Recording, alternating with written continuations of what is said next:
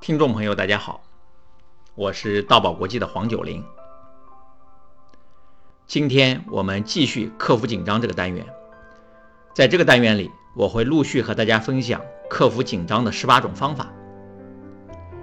上一集节目，我谈到了克服紧张的第一个方法——允许犯错。今天我要分享克服演讲紧张的第二个方法。中央电视台曾经有一个节目叫《想挑战吗》。有一次在国庆期间连续七天现场直播这个节目，在有一天的节目里，一个外国小伙子表演用鞭子抽灭蜡烛的火苗。他站在离蜡烛三米远左右的地方，面对一排点燃的蜡烛，抡起手中的鞭子，三十五秒钟的时间抽灭了十五根蜡烛的火苗。在这个节目中创下了一个记录。节目一播出，很多中国的练武之人看了不服气。山西有一位姓贾的先生就觉得很不服，想要挑战一下这个记录。他带了两副鞭子，连夜开车到了北京。电视台通过测试了解了他的实力，所以在第二天的节目里临时为他增加了一个项目，让贾先生现场挑战前一天。外国小伙子创下的记录，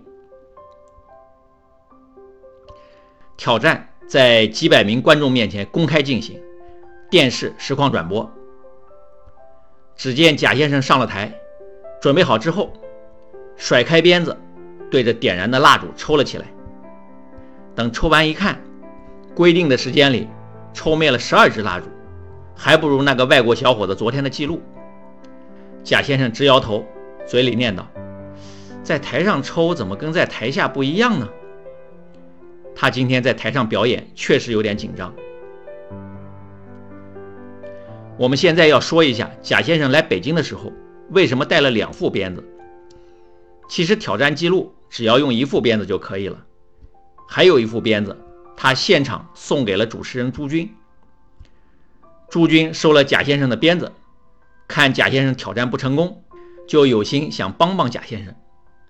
于是他开始号召现场的观众：“我们再给他一次机会，怎么样？”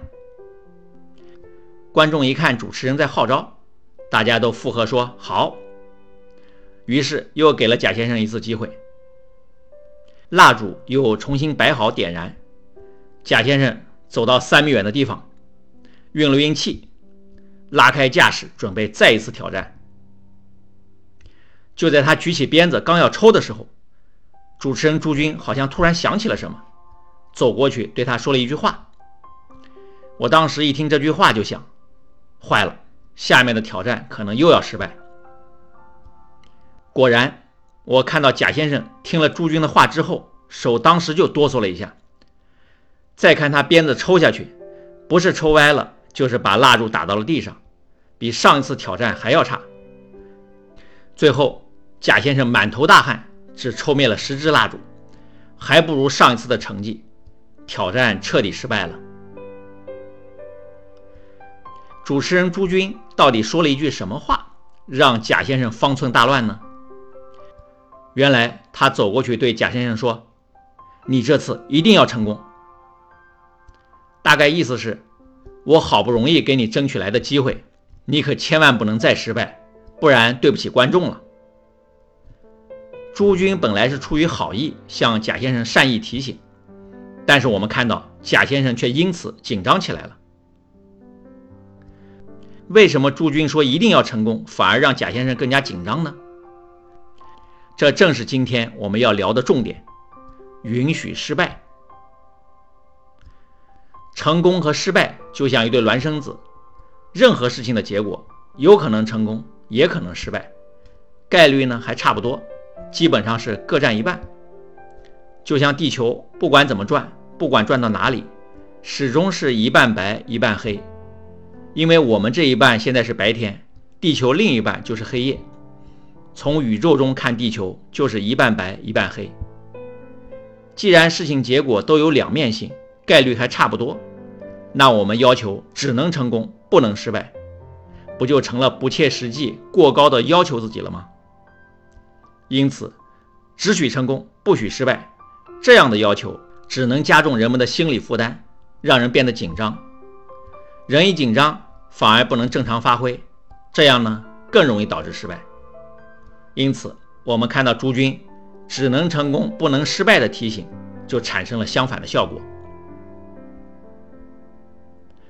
在演讲方面，如果我们能允许自己失败，那就会大大降低演讲的紧张，我们就能轻松上场。记得有一次，中央社会主义学院组织了一次培训，安排我第二场主讲当众讲话。第一场是清华大学的一位教授讲国际形势，但是教授当天突然发烧拉肚子，来不了了。他派了两位他带的博士生来替他上课。两位博士生因为缺乏讲课经验，讲课的效果很不好，学员便向组织培训的宋老师反映情况。宋老师觉得很有压力，在第二场我讲课之前，他特别对我说：“黄校长，现在得靠你救场了。上一场讲砸了，这一场你一定要成功啊！”我看到宋老师着急的样子，就说：“宋老师，你放心吧，讲课一定会成功。”不过这句话只是安慰他的话，我在心里对自己说的话是这样的：宋老师不允许我失败，我自己可得允许我失败。人家教授能发烧拉肚子，怎么就不允许我出差错呢？大家要明白，有时候别人要求你一定要成功，但是你自己必须要有允许自己失败的心态，这样别人给你压的担子就压不到你。我当时就是带着这样的心态，轻松地走上讲台。在课程讲到允许失败的时候，我也把自己的心理调整方法说给了台下的学员听。大家听了哈哈大笑。课程结束，学员对课程非常满意，宋老师也放心的笑了。他明白了，不是他要求我一定成功，课才讲的成功，而是我允许自己失败，放下了他给我压的担子，讲课才获得了如此的效果。今天我和大家分享了克服演讲紧张的第二个方法：允许失败。你觉得以后在演讲方面可以做到吗？除了演讲，在其他做人做事方面，是不是也可以运用呢？好，今天的节目就到这里。大爱能言，善道为宝。我们下一集节目再见。